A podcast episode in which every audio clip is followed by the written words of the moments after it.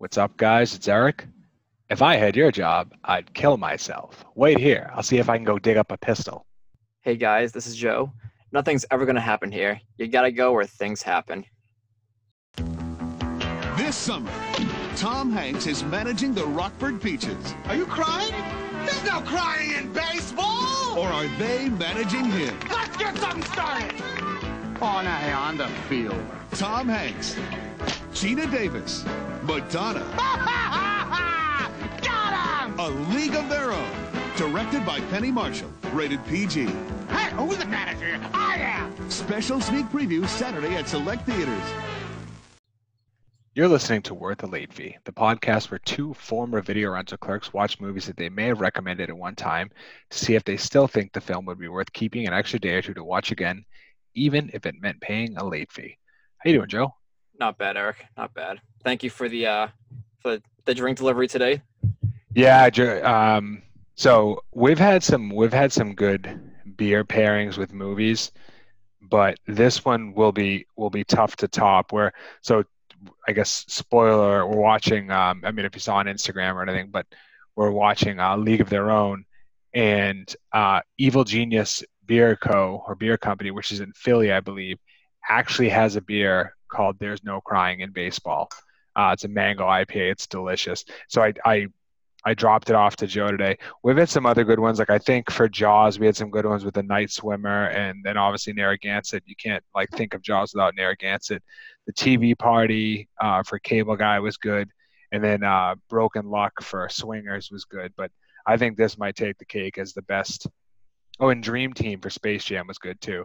But this this I think is the it's best very, beer. It's very summerish. I like it. It has like the Oh, mango, so like the good. mango's like not too much, just like the right amount of mango in it. Yeah, you take a sip and like right at the end, you're like mango. I get a little bit of mango. Yeah. Yeah. yeah, No, it's it's delicious. I I told Joe before we started recording, but I had one over the weekend because I had a couple friends over for like a, a small get together.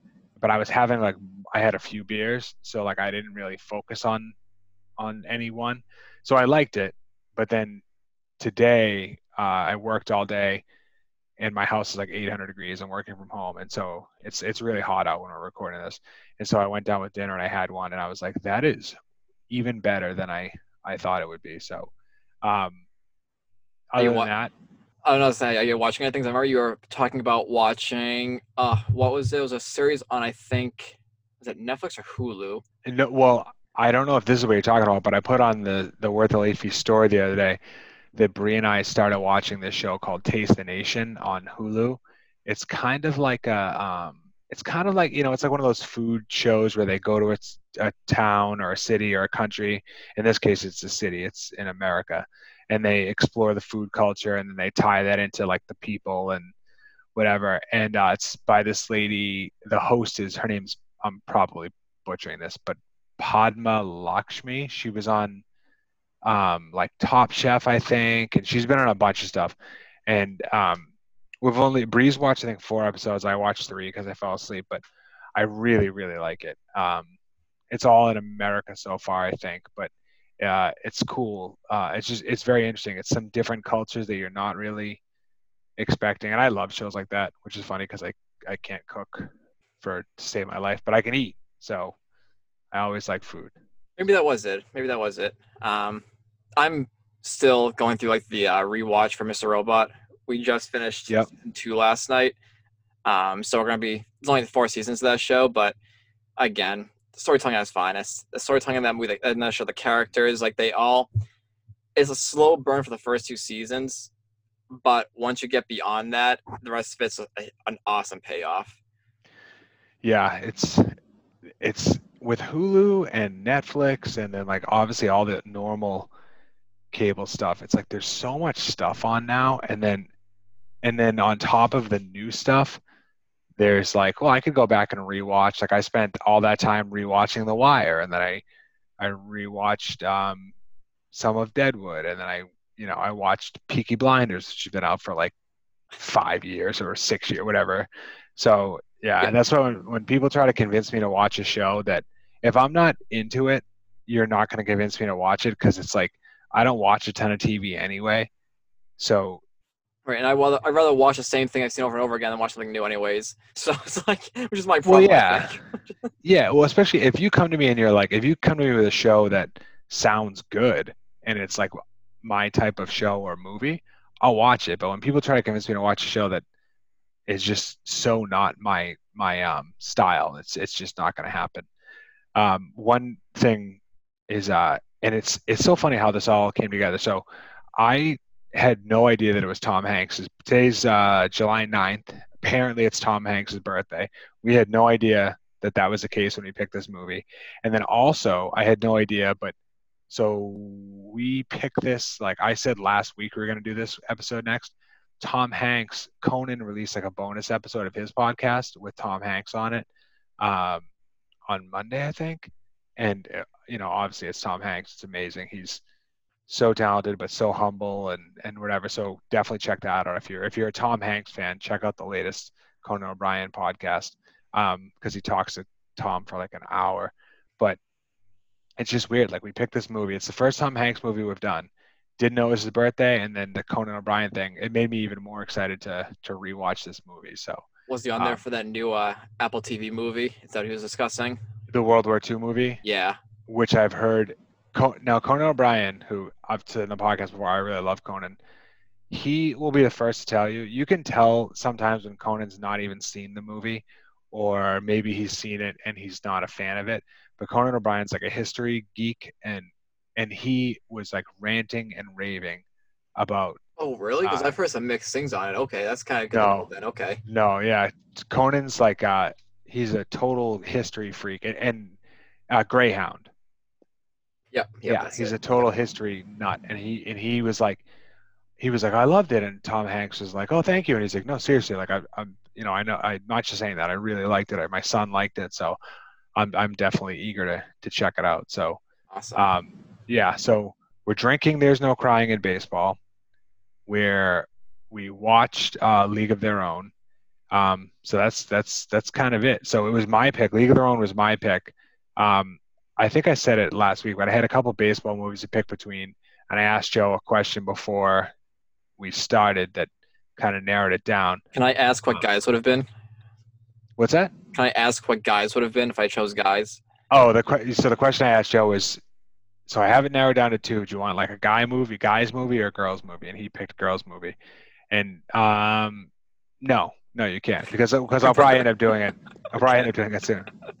But I but I I have it. So it's it's um, so I remember. What what's your first memory of this movie? What do you what do you think when you think of this movie? I honestly don't remember much uh, from this film in regards to a memory surrounding it or the actual movie itself, other than the line "There's no crying in baseball." Yep. So I was kind of going into this blind. I've seen it, but like I really didn't remember a whole lot about it. So my my memory, what I think about it is, my mom isn't like she likes movies, but she's she's she's not a movie freak like like some people are. So this is one of the movies that I remember my mom really liking growing up. My mom is a Tom Hanks fan, so that's that's probably part of it. But I think of watching it and my mom liking it, and and like I said, that stands out because my mom doesn't really like a ton of movies, especially sports movies. My mom's not a sports person, so she she doesn't have a problem with it. But it's it's weird that she would be into a baseball movie. So that's that's what I what I think of. And with baseball season coming back, fingers crossed. I figured it was the time of year to watch a baseball movie, and this is kind of a weird pick. Uh, not not the not the most traditional pick with baseball movies, but it was a good one. So, do you have any stats as far as how the movie did when it came out? Yeah. So uh, A League of Their Own was released on July 1st, 1992. It had a budget of $40 million and made 132.4 million in the box office. It was written by Lowell Ganz and Babaloo Mandel, who are longtime writing partners. It was directed by Penny Marshall, who's the brother um, to Garry Marshall, both Yep. an actor and a great director. By the way, Babaloo, hell of a name. Yeah, I was telling Joe there's an MMA fighter, um, Hanato Babalu Sabra- Sabral, I think it is. Um, and I can't remember what Babalu. I remember looking up. I always look up what the Portuguese nicknames mean, but I don't think I can't remember what Babalu means. But But It was kind Um, of funny too. Uh, Penny Marshall is also a producer in Hollywood, and she, we were talking about this last time after the episode ended. She was a producer for Cinderella Man, my personal Oh. favorite sports movie of all time. I think yours, you're one of yours as well. You said so. It's kind of definitely yeah one of them not my favorite but definitely and I, and I think if you were to ask me what's the most underrated sports movie it would be right up there if not the most underrated it's top two or three yeah it's tough for me when you brought that up it's tough to not go on like a cinderella man like just spiral out of control but um so so financially it did how to do i it did, it, it, it did well. It, it uh, had a bu- uh, budget of 40 million and it made 132.4 million in the box office. That's awesome. So, That's awesome. Yeah. So critically, pretty good. 7.3 out of 10 on IMDb, 78% on Rotten Tomatoes. Ebert gave it three stars. I mean, there are exceptions, and we're all aware of them. But if you put Tom Hanks in your movie, I mean, the cast uh, as a whole is pretty ridiculous. But um, if you put Tom Hanks in your movie, you're you're gonna do all right financially, and the critics usually. I mean, he it's a credit to him. Usually, for the most part, picks picks pretty good um, films to do. So, um, some other things that were going on in the world at that time, and I wanted to point out this is a baseball movie, but it's really a credit to how long this man's career went on. I can't find whenever we do an episode, I'm like, what was going on that month? And I seem it seems to be impossible to find a month where Nolan Ryan isn't mentioned in the what happened. So I didn't even write the one down that was that was in, mentioned in, in that. But I was like, God, that guy played forever. So things that I did write down. There's an earthquake in Big Bear Valley of LA. The Florida Marlins unveiled their new uniform because they were an expansion team at the time. Is that the Our- current uniform now still? Uh, it was like the original, like, um, no, it's different now. Now it has like the orange. It, like they try to tap into that like Miami. Feel. Oh yeah, yeah.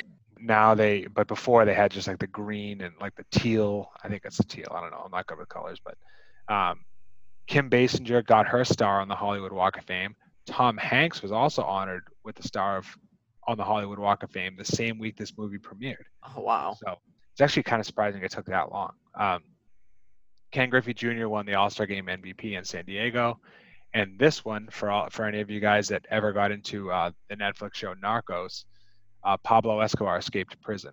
So, There it is. Yeah. So if you if you watch Netflix and you remember the series, remember if you watch Narcos and you remember the part of that of that show, just know that it was the same month that. meanwhile, in America, League of Their Own was coming out, and Nolan Ryan was striking people out just like he was in 1847. So, Positive spin that was pretty good. what's that?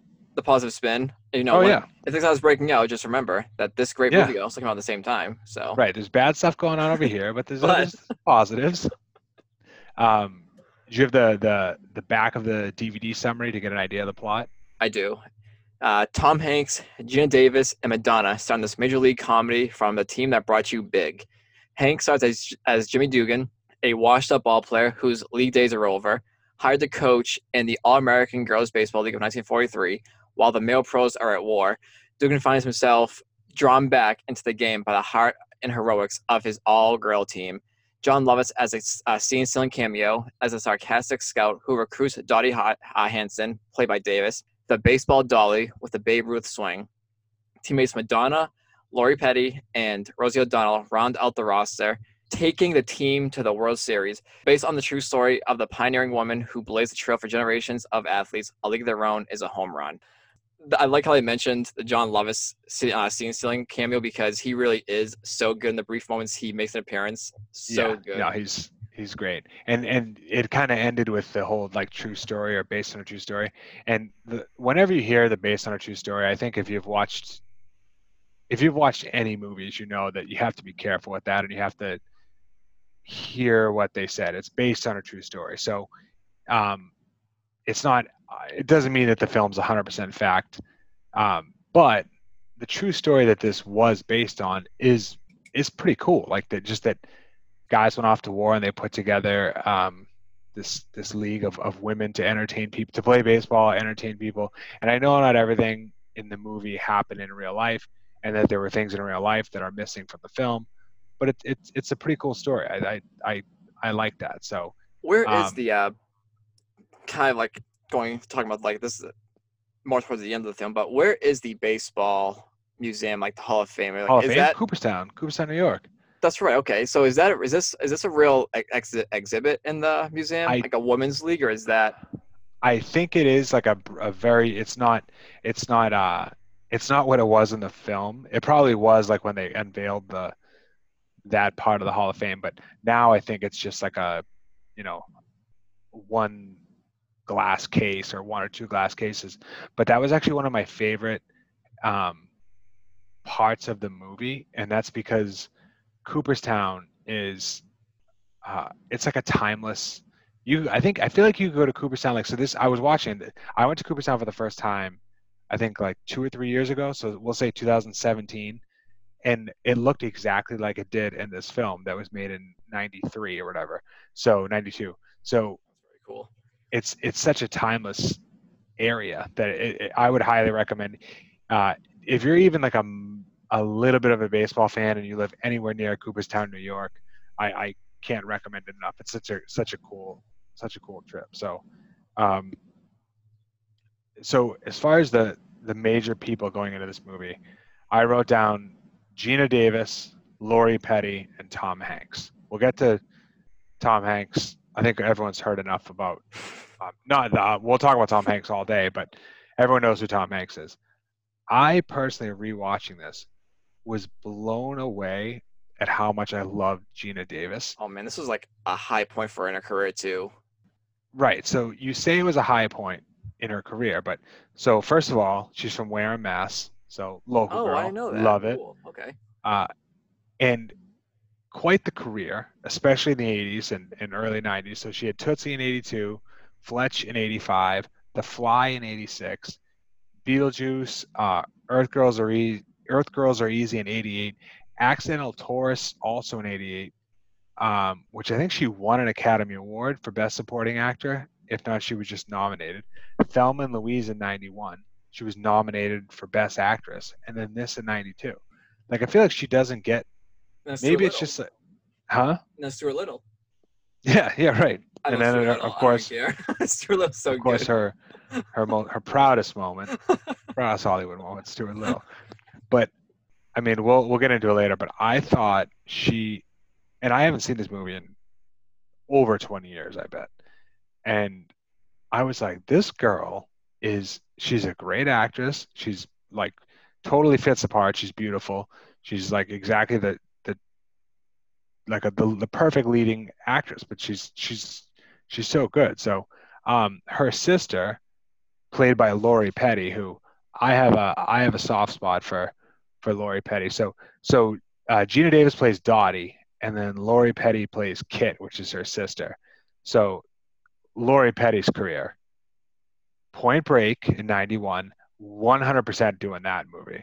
e- Eventually on the podcast, one of my favorite movies, and one of the best. Like I, it's I know it's '91, but I think of it as like one of the best like '80s ish uh, action movies. She had this in '92, Free Willy in '93, and that was definitely the best three-year run of her uh, her film career. But Lori Petty will always mean something to me from Point Break. So Tom uh, Tom Hanks, what a career! Um, I'm not going to list out every single film, so we'll do we'll start in '88 and end in '98, even though he had movies before that and after that that are amazing. So Big, The Burbs, Turner and Hooch, uh, Turner and Hooch, League of Their Own, Sleepless in Seattle, Philadelphia, Forrest Gump, Apollo 13, Toy Story, That Thing You Do, Saving Private Ryan, and You've Got Mail.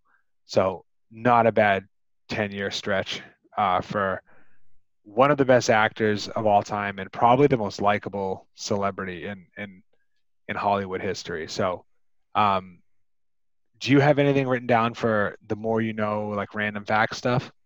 I actually saw this was accidental. I was looking at just like different YouTube videos, and there was a deleted scene. I don't know if you've seen this.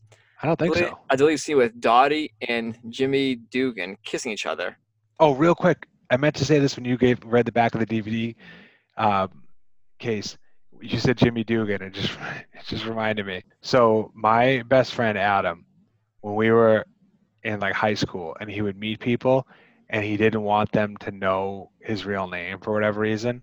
He, I don't, I bet you Adam's never seen this movie, but he would always be like, like if we went somewhere and they wanted him to sign something and like give his email address or his phone number, he'd always be like, "What's up, I'm Jimmy Dugan," and he'd just write like Jimmy Dugan at AOL.com, and and so when I was watching this movie and I started hearing Tom Hanks called Jimmy Dugan, I was like, "Oh my God, it's where." But I Adam would have never seen this movie. So. That's awesome.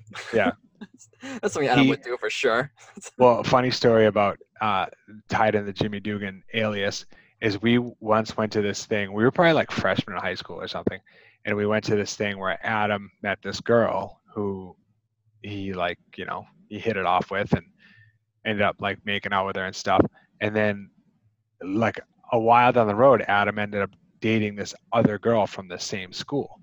And so one day, Adam's like, "Hey, you want to go with me to pick up Amanda at school? Because this is back in the day when you could go into other high schools that you weren't a student of, and you could just walk in without getting like tased and handcuffed." So we we walk into the school, and we we see Adam's girlfriend at the time. We're like, "Hey, Amanda, what's up?" And then all of a sudden, this girl comes around the corner, and I saw her, and I was like, "Oh, it's that girl." And Adam had no memory of it, so he's like, she's like Jimmy, and he's like, "What the fuck is this girl talking about?" And I'm like, "Adam, go, go, go!" And then she eventually, but she caught us and caught Adam. I mean, I didn't do anything, and thankfully, Adam's girlfriend at the time, who was who was pretty, who was a psychopath, but she was forgive, she forgave him for that for that thing. So I'm sorry, long Adam story, I like, I like the tie-in though. That's that's pretty good. The tie-in. dude. Jimmy Dugan. There's two Jimmy Dugans. One's a baseball manager. One's One's a- Adam's so yeah, there's actual scene though, which would have ruined Dottie character entirely because she's like this nice woman who's loyal to her husband. So Yep. good choice for, for removing that scene. There was also Because a she, you said she makes out with uh, Tom Hanks. they Hanks. kissed her and Tom Hanks. They kissed in the movie, and that would have been Yep. a that would have ruined her for her character. I agree. I agree. and even his. Right. There's also a TV series that came out after this movie, which I remember hearing about and I forgot about entirely until doing research on this movie today. Um, some actors came back for it, not any of the big ones though. I think actually, you know, I lied. John Lawrence, I believe, came back. If I'm if I remember correctly, I think John Lawrence actually reprised his role in the in the show. Because Um, what else does Jon Lovitz have to do? you know, no critic- offense. No offense, Jon Lovitz. But the critic was so good, but um, somewhere out there there is a four-hour cut of this movie. So that's a little be- much. that'd be a little much. I guess it goes more into the backstories of all the women on the team. So we would get a better understanding of all their roles instead of just Dottie and Kit for the most part. Mhm. But uh, still, I don't, I don't know if I could sit in front of the TV and watch a baseball epic for four hours. I would agree with that. Yeah, I, I think I think even the two hours ish, a little bit over, that was a little bit much. So four hours is definitely definitely a lot too much. Um, so I have some as far as like random facts. I have some that are like on set random facts, but I also found an article of kind of like what parts of this movie were true. So I'm just going to go through a couple of those. The first one is that Dottie Hinson, Dottie Hinson is based loosely on the real face of the Rockford Peaches. So Geena Davis's character, Dottie Hinson, was inspired. Oh, by the way, I'm getting this from an article on collider.com. So want to give them credit. If it's like a horrible website with no credibility, you know, whatever it is, what it's like. Um, Dottie Hinson is based loosely on the real face of the Rockford Peaches. Geena Davis's character, Dottie Hinson, was inspired by a real life player, Dorothy Cami Kamenshek. Kamenshek. Um, she was a first baseman in real life. Uh, uh, Dottie in the film was a catcher, which I kind of think just Hollywood wise, the catcher works better because like every play goes through the pitcher and the catcher. So you can't really have someone for on-field scenes. You need a catcher or a pitcher because you need them to be part of every play, at least at least uh, defensively. So that's that's true. Uh, the race Racine Belles is that what it, is that a Racine? Yeah, the Racine Belles did win the first championship. So that's uh that's another true thing. So there only there uh, there were only four teams in the movie, right? Four teams at the time in the movie, right? Is that what I, I th- remember? I think there were, but I feel like there was. Was there more in real uh, life? I'm I'm kind of that's what I'm kind of leading to. Is there was there more yeah, teams? I, yeah, I want to say that there was like ten or something, but I I could be wrong. Would have to look into that. But um, but yeah, no, you're right as far as how many are shown in the movie.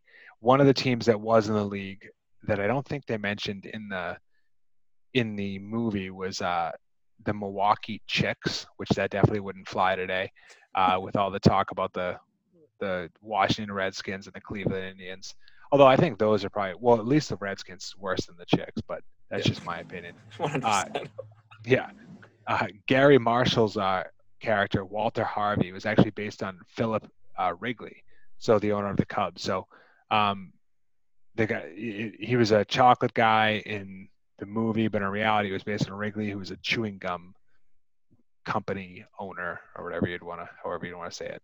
So um, that's pretty much it as far as there's there's some few other ones um, on here, but uh, and and then it, it kind of mentions too that they did sexualize or like they wanted them they, they knew what they were selling and they wanted the, the girls to be they wanted the girls to put on a show not not do anything crazy well i mean it's crazy for today's standards but they the stuff the stuff in the movie where i read somewhere else in a separate article that the league actually did well so that part of the film isn't accurate that they were like struggling and then they had to turn it up to they had to start doing kind of inappropriate stuff to or like not I, or I kind of, I kind of, I, I thought of like the Globetrotters, like the, but like for baseball. It's like their version of that for baseball. Like they're getting like kind of fancy out there and kind of like doing Yeah. splits and when they're catching Yeah. the ball and behind the back and yeah.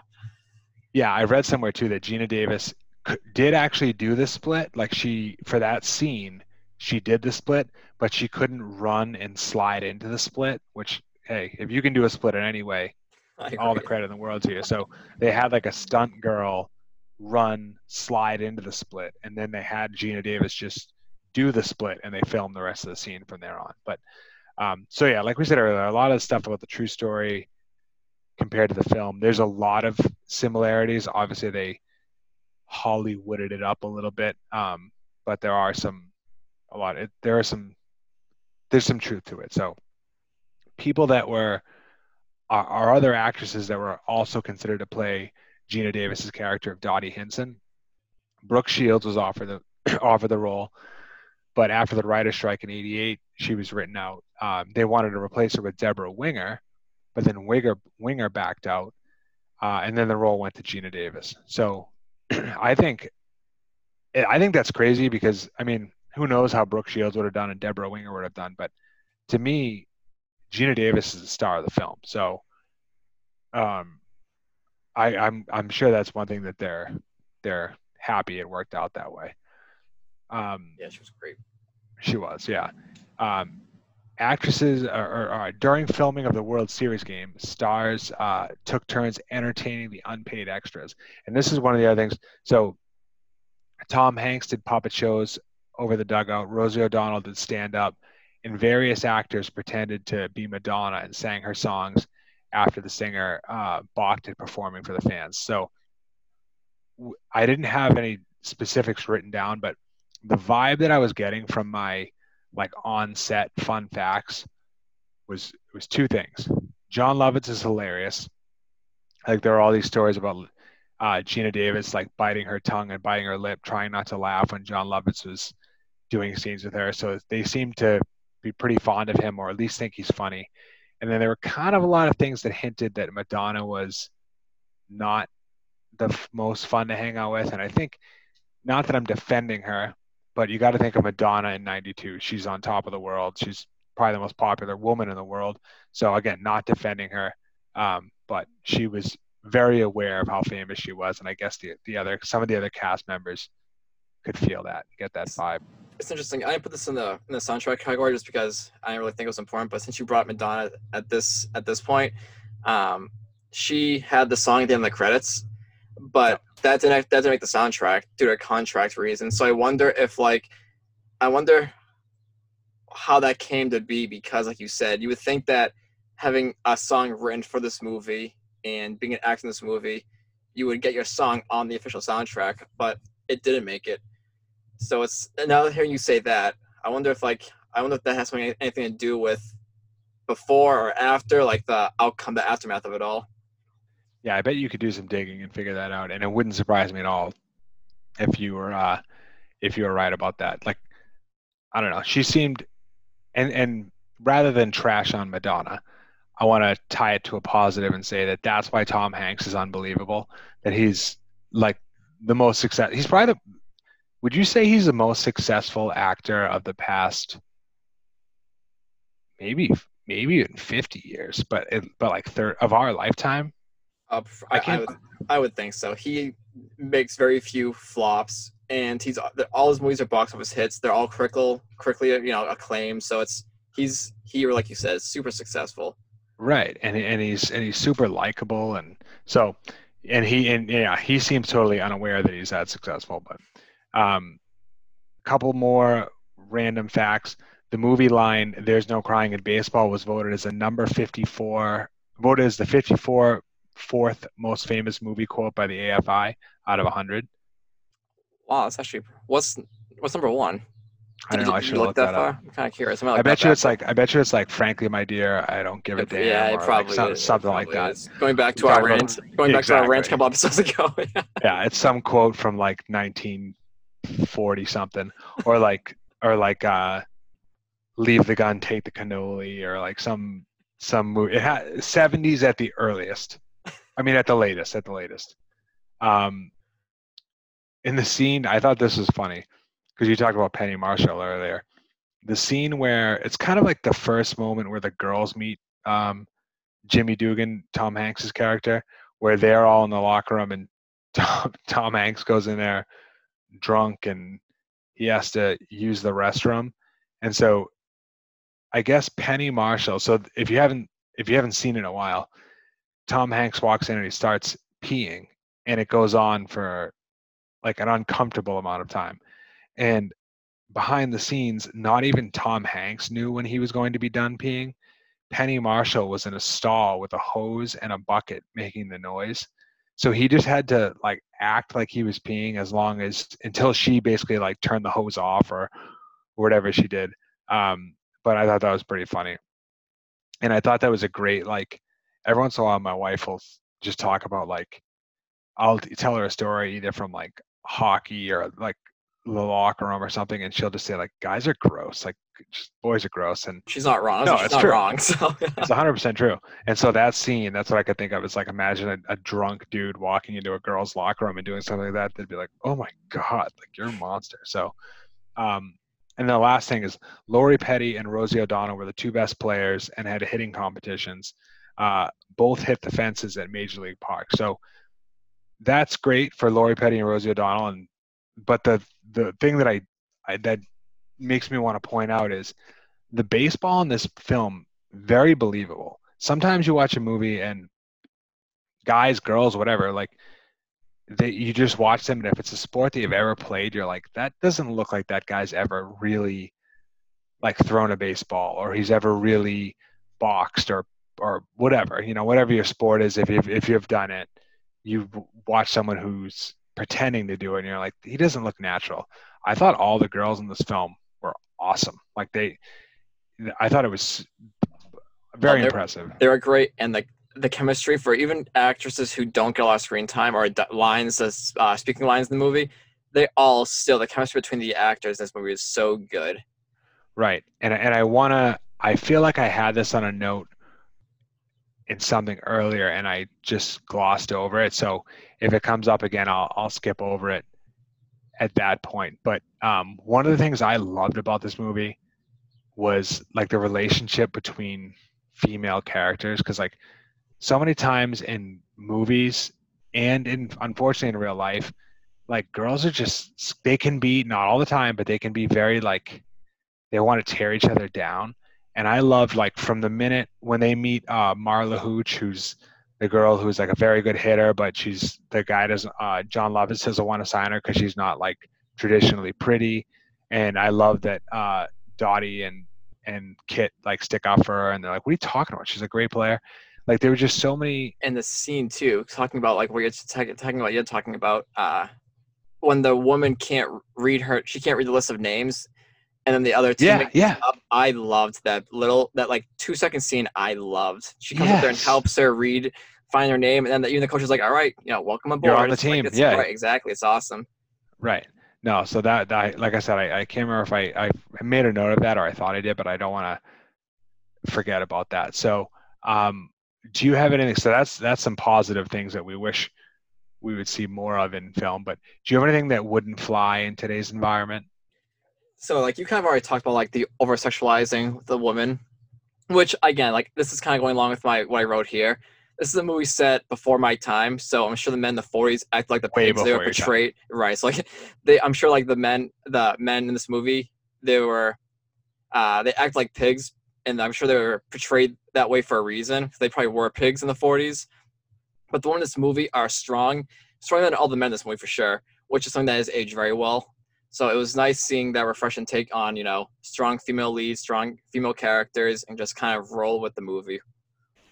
Yeah, I would you- I would agree with that. you probably have more. I, I might have over like I, my whole thing was set in the forties. Like I, I don't know if I should have let things slide. That No, would no, be, but like I, I look at it in that view where it's like different, different time periods. So, in this movie, if they're like making jokes about certain things, and maybe that wouldn't slide as much. But I don't know. It's kind of a weird, Yeah, no, weird I agree area. I um I so this is set in the 40s and but I think that if you watch film now like I mean I, I don't not even film sports now there's still like is a lingerie football league still a thing if it isn't it I was I- like I know there wasn't a thing at all about that. So, that's, so is yeah it, is it like uh, um, those like stupid like halftime shows? Is that this is? That that is, or is that? I don't I don't know exactly what it is or what channel it would have been on or whatever, but somewhat recently, like within the past five years at least, there was a, a lingerie football league where like these girls would wear like f- like football helmets and shoulder pads, but then other than that, and I think they wore football pants too. I don't remember, but other than that, they'd be wearing like bras and whatever. So. I see what you're saying, but I think we're not as far from Well, from this I know it's it's, it's right. It's it's it's very relevant, so which is a problem for sure. Right. But I agree with you that it's different when it's just like you don't want to give an excuse, but it's like Right. A, these girls weren't wearing anything too crazy, and B, it was like the 40s and like I don't know. It's always tough because you're like, it's that gray area. It's like Yeah. it's that time period where it's like I can't change time. So at the same, at, you know, it's right. And, and and I think that was part of the film is like that the film did a good job of being like, yeah, that's why some guys may have shown up at the at the park, but the And I- girls were legit athletes and right. Like that's why I think this. I think that's why it works well is because the women are strong. Like you see the guy kind of degrading them, and then one of the um, players takes the ball and weaves it right at him. one of my favorite scenes. Yeah. Yeah, it's like stuff like that. Like it kind of bounces off. Like these, the men act like complete idiots in the movie, whereas the women are like, you know, they're the ones have their head on their shoulders, and they're the ones who are just taking full control. Yeah, and that, that kind of ties into the next two things. So the thing that I wrote for that wouldn't age well in in today's in today's environment is the whole Marla Hooch subplot would be tough for a film like this. So Marla Hooch is we just talked about it when we were talking about um, how uh, Geena Davis and Lori Petty's character kind of picked her up, but she's this very talented baseball player who in the film is portrayed as like not the best looking girl, and um, that wouldn't fly today if the movie was this type of movie. If it was a straight up comedy, you could do that and it would be funny. Um, but in this type of movie where it's supposed to be like a pick me up sports movie, it would rub some people the wrong way. Um, and but that scene, I always think this when I watch movies like this.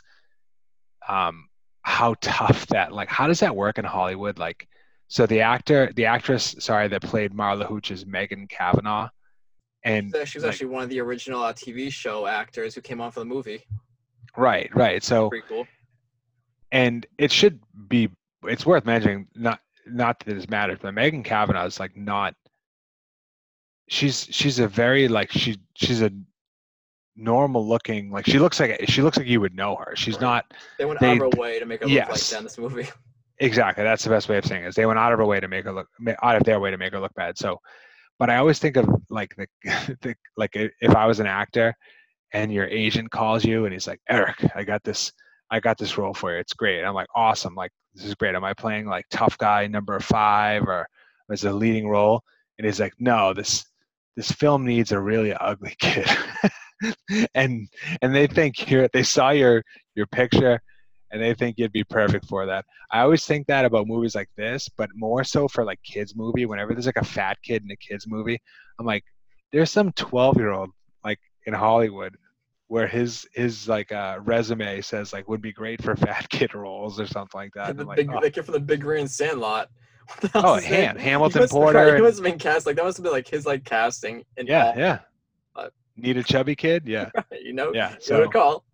Right. So that that was one thing. Like I said, it, it if it was a straight up comedy, you can you have more flexibility. But um, with with if it was like trying to be a pick me up movie, people would would eat that up. So um, favorite scene, I'll go first only because you mentioned one of my favorite scenes. Um, I, I have a couple notes. I have a couple notes and um, then one favorite scene. So like a couple runner ups.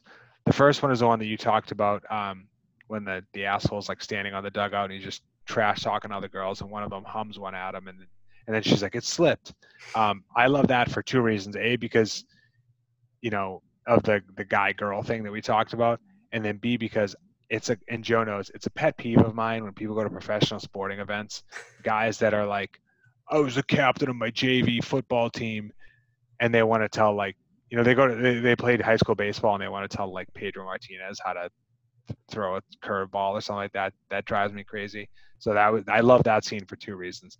I also love this isn't really a scene, but the relationship between the two sisters, uh, Dottie and Kit, just like the competitive and like Kit, Lori Petty, just she played a really good younger sibling to me. Like, you know, never feels like she always feels like she's being overshadowed, and and that's kind of why she's fiery and she's scrappy, and so it's like a good thing about her, but it's also she feels like she can't get out from under her her older sister's shadow. So I love those two, that scene and then that one dynamic. But my my ultimate favorite scene, and I feel like this is a cop out, is the no crying in baseball scene. And the reason for it is it hit it hits home hits close to home for me because some people, probably a lot of men, including myself, like I'm incapable of dealing with people when they're very emotional and i say that as a like a knock on myself. So the first thing i did when i was watching it was i paused it and i called my wife i called brie and i was like who who's this? It's and she was like oh that's totally you and i. Because i'm like i don't know what it is about something that happened to me in my development but i i can't deal with very emotional people. So that scene it, was funny and then it also like hit kind of close to home in a good way for me so that was my favorite scene what was what would you say yours was I have two as well, um, written down. It was one of the smallest scene that was I found really moving. The scene where we see the postman come in the locker room with a letter from the military um, to tell one of the women that their husband has died, um, but then says he can't and what drops that bomb on them and then plans to walk out without telling you know without giving the I was, well, that blew my mind. But then i was so mad I was so mad. But then Jimmy Dugan pretty much forces the letter from the postman, kicks him out, and walks over to the woman, and everyone's kind of like, "Oh my god, who is like is it?" Because they all have their husbands are in the are in the army right now. and I think they knew that it was like down to a few of them. Like, Right, You know what yeah. I mean? Yeah. And as he's walking, he has that eye, his eye set on that back crowd right there. But then once he once he reveals who the woman is, he embraces her, and it's like the first time we see Jimmy Dugan as like a human being. Like he's yeah, always he like, cracks he- a little bit. Right, he cracks. He he goes in for the hug, and like that scene was super emotional, and I loved it. And then on a more positive redirection here, I love the montage of them um, all playing baseball, trying to make the women's league popular. Like we said, it's not the most accurate portrayal of Yep. the real life, but it was so much the women do. Great in the field, being coached by Dottie for the most part, while Jimmy's hung over on the bench and Yeah. mustering up the audience of actual fans. As a you see him like kind of start off with a few, and then the stands start filling up, and it was it was a really fun scene. Well, and a, a cool like fun fact that I read and didn't write down is that Penny Marshall had them had the girls like play. She had them just play for a while to get like um, footage of them playing with no real intent. So that I think that's where a lot of like the action shots came from, and that's why they were so good. Is because it wasn't it wasn't like they were saying Joe round first and then slide head first in a second. It was like a lot of those action shots and of whether it was like, like pitches, catches, hits. It was just like outtakes. they were filming them play. Yeah, Oh, that's cool. That's that's. I Right. mean, that's that's a more natural way to portray portray it as right. sure. And so, all of the I again another one I didn't write down, and I don't know if this is literally all, but what I read was all of the girls like when you see like their knees and um like that one girl like right on her butt almost she has I like know a the black red and rash. giant, yeah. Oh, got that's- the black those- and blue. Well, I forgot what happens, Right. but like these girls are getting beat up, and like that looks pretty real. That was real. That was real. And yeah, and and it said too that I can't remember what actress that was, but it said that she had that mark on her leg like in some form for like a year, which I totally believe when you see the when you see how bad it was. So I think these girls were just like playing baseball and some stuff happened and whatever. But um yeah, no, the, I I totally agree with you on on both. fear- I I hated that scene with the with the war messenger. Like I, I feel like they could have done it better because the guy was just so unlikable. oh, Like, and the- he didn't he didn't give a shit. And like Right. this, is, this is a pretty big moment, a pretty big deal for these women, and he just didn't care. That's why I love Tom Hanks' reaction towards the whole thing. He just takes it from him and just kicks him out. If I could refilm that scene, I would have him come in and be more like, because he was like in the scene, he's like, uh, "Oh, this is so stupid. Like they don't even let me, they don't even give me all the information, and like I, I feel so bad delivering this news. I wish he was more shy and more like, like I wish he went up to Tom Hanks and was like, "Hey, uh, I, I don't know who this is, and I, I feel horrible. Like I wish he was more aware Yeah, no, that of been how bad it was. right.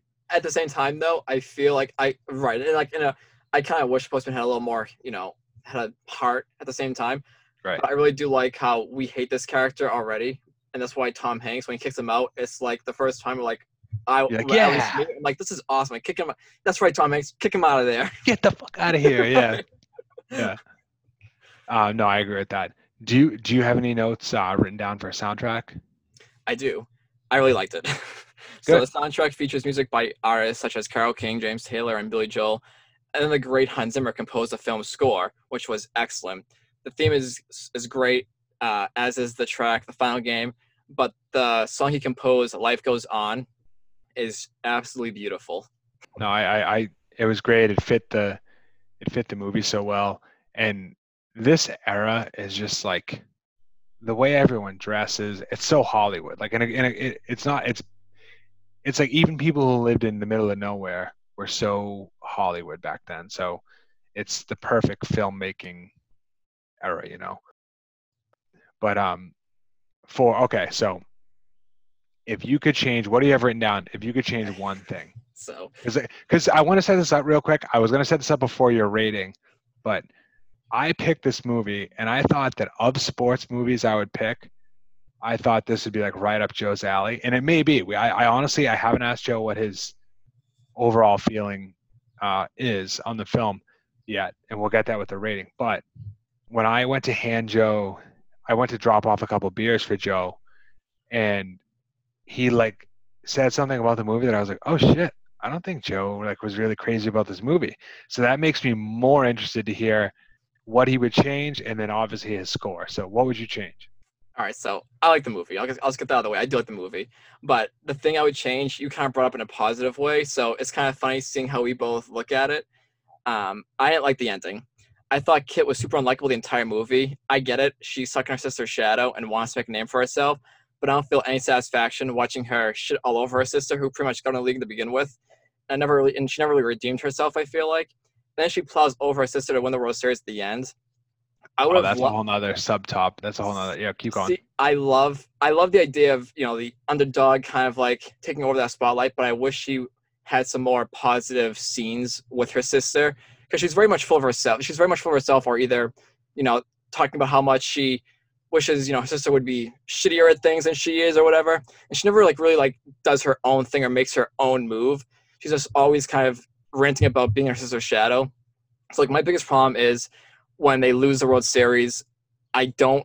I feel. I still feel for Geena character because I feel like she earned it, and Kit was just the entire movie driving me up the wall. But I kind of wanted to. I mentioned this in my thing as a note here. Do you think Dottie dropped the ball on purpose, or do you think what? What is your take on Dude, that? Dude, I have a note. Damn it, you, Do stole my. Okay, I So what what's your, what's your take on this? Do you think because we saw a scene early in the movie where she holds the ball and clearly gets plowed over, Yes. maybe even more aggressive. So it's like, do you think she drops it to, uh, yeah, where's where do you where do you stand with this? So I have so while I bring I have a whole article up of like opinions on that. But to address your first thing about um about Kit and Dottie, I 100% agree with you about how uh, how they were specifically Kit and how she was just like always she always had a chip on her shoulder, and I agree with you, but I think that that's spoken, and I'm one too.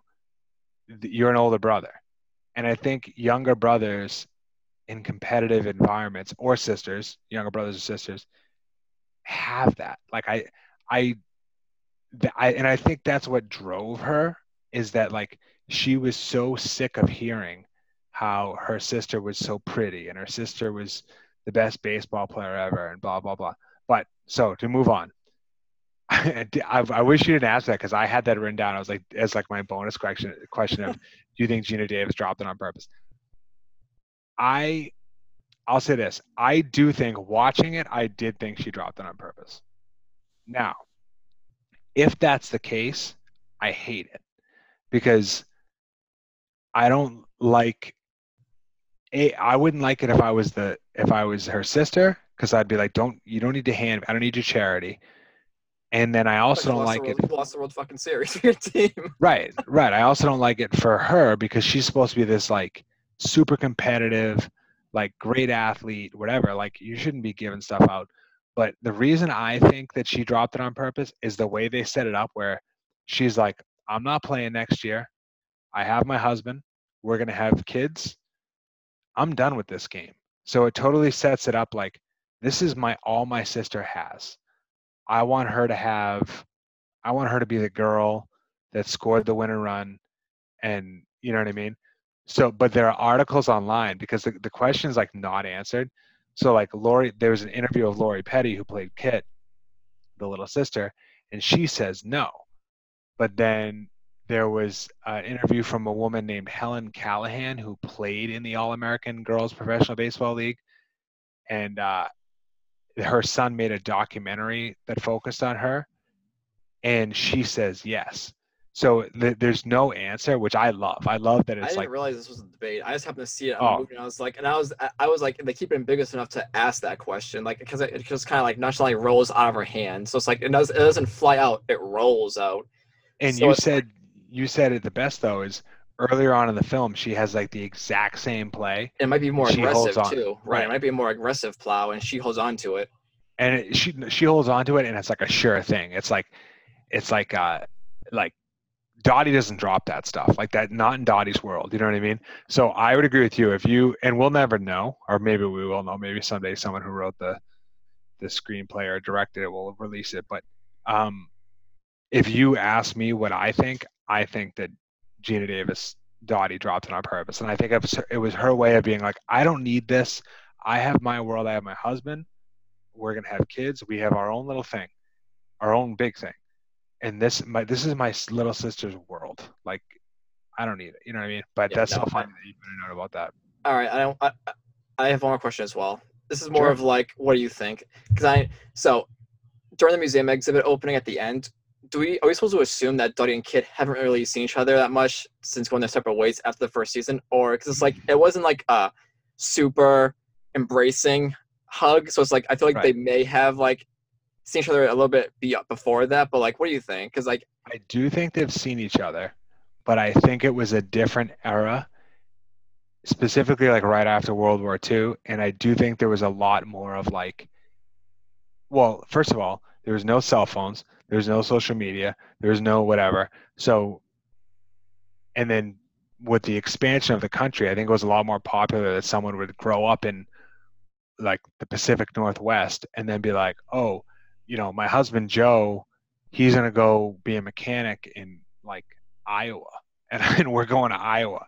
So, but I so I think they have talked and they have seen each other, but it's been a while. So, um, that scene specifically, like I said earlier, that was, I was like, the Hall of Fame looks exactly the same as it did when I went. So this is '92 and I went and say a few years ago, it looks so similar. I was like, I've been in that room. I've been in that room. So um, The one thing I would change, just to circle back on it before Joe gives a score and gives it like a one, um, the one casting change I would make is I don't love Rosie O'Donnell in this movie.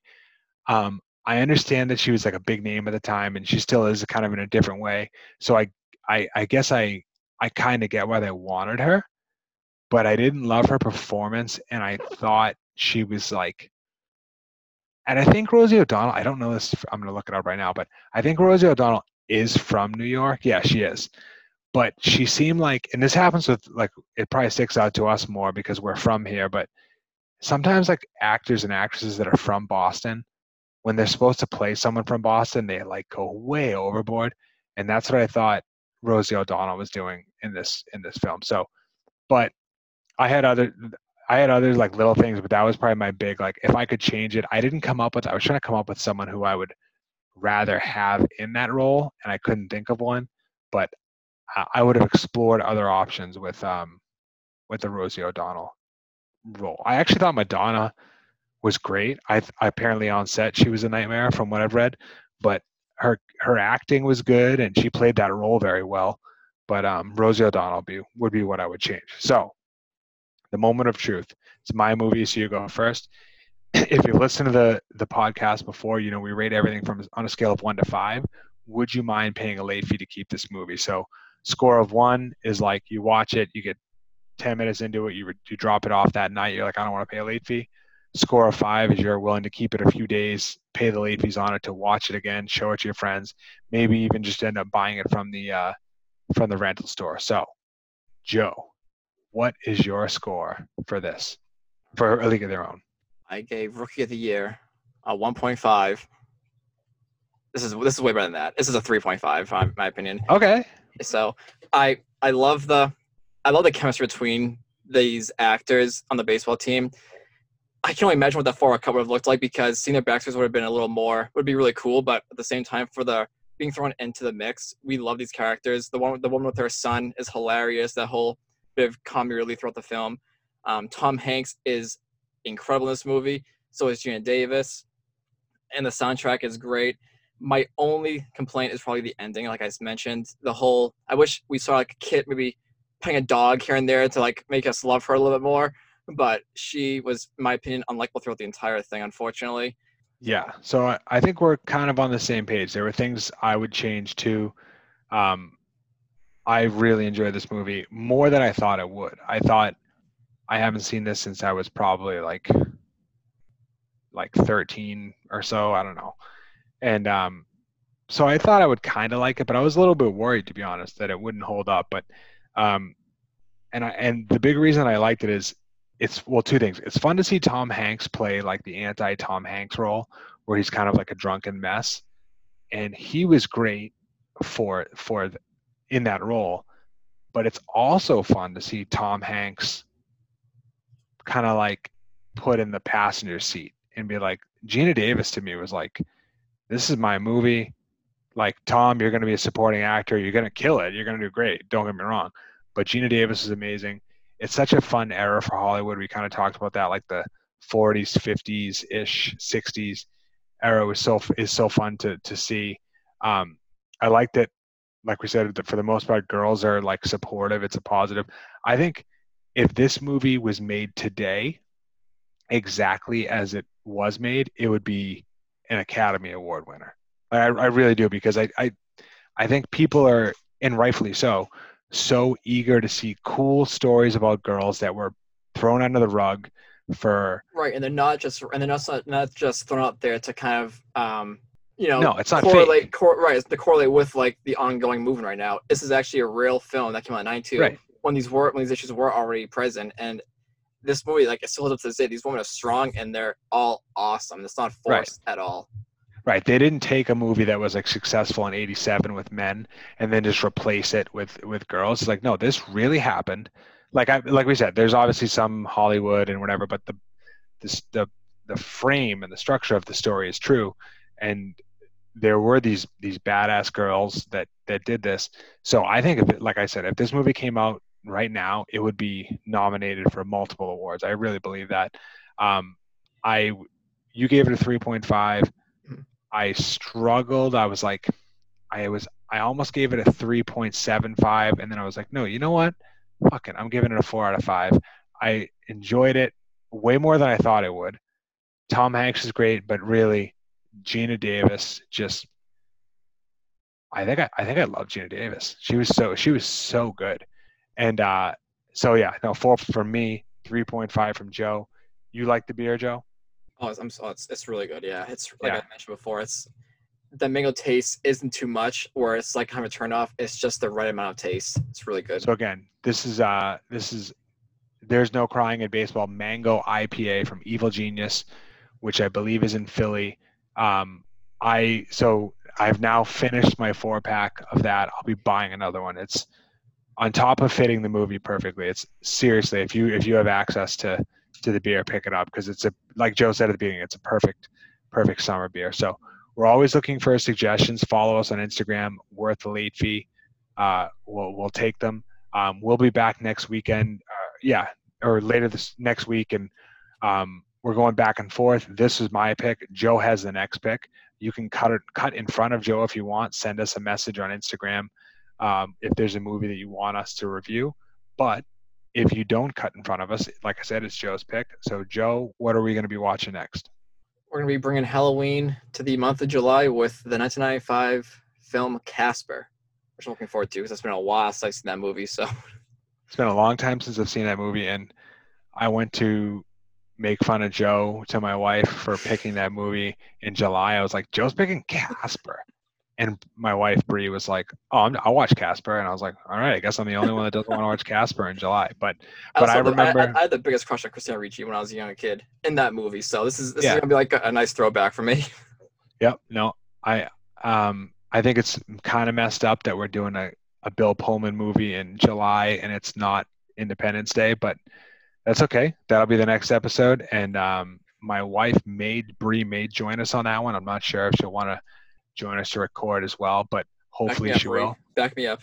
Oh, she's uh, she's totally Team Joe as far as us doing the movie. It's just trying to get her to sit down and record the podcast. But I really liked this is a a pleasant surprise both in how much I liked it and I liked I'm being serious. I liked your criticism of the film. I, I thought for sure that you, this would be like if there's a sports movie for Joe, Joe's gonna give this a five. So I like that you're like you had some problems with it. So um, we'll be back next episode with Casper, and thank you guys very much for listening. As always, thanks guys.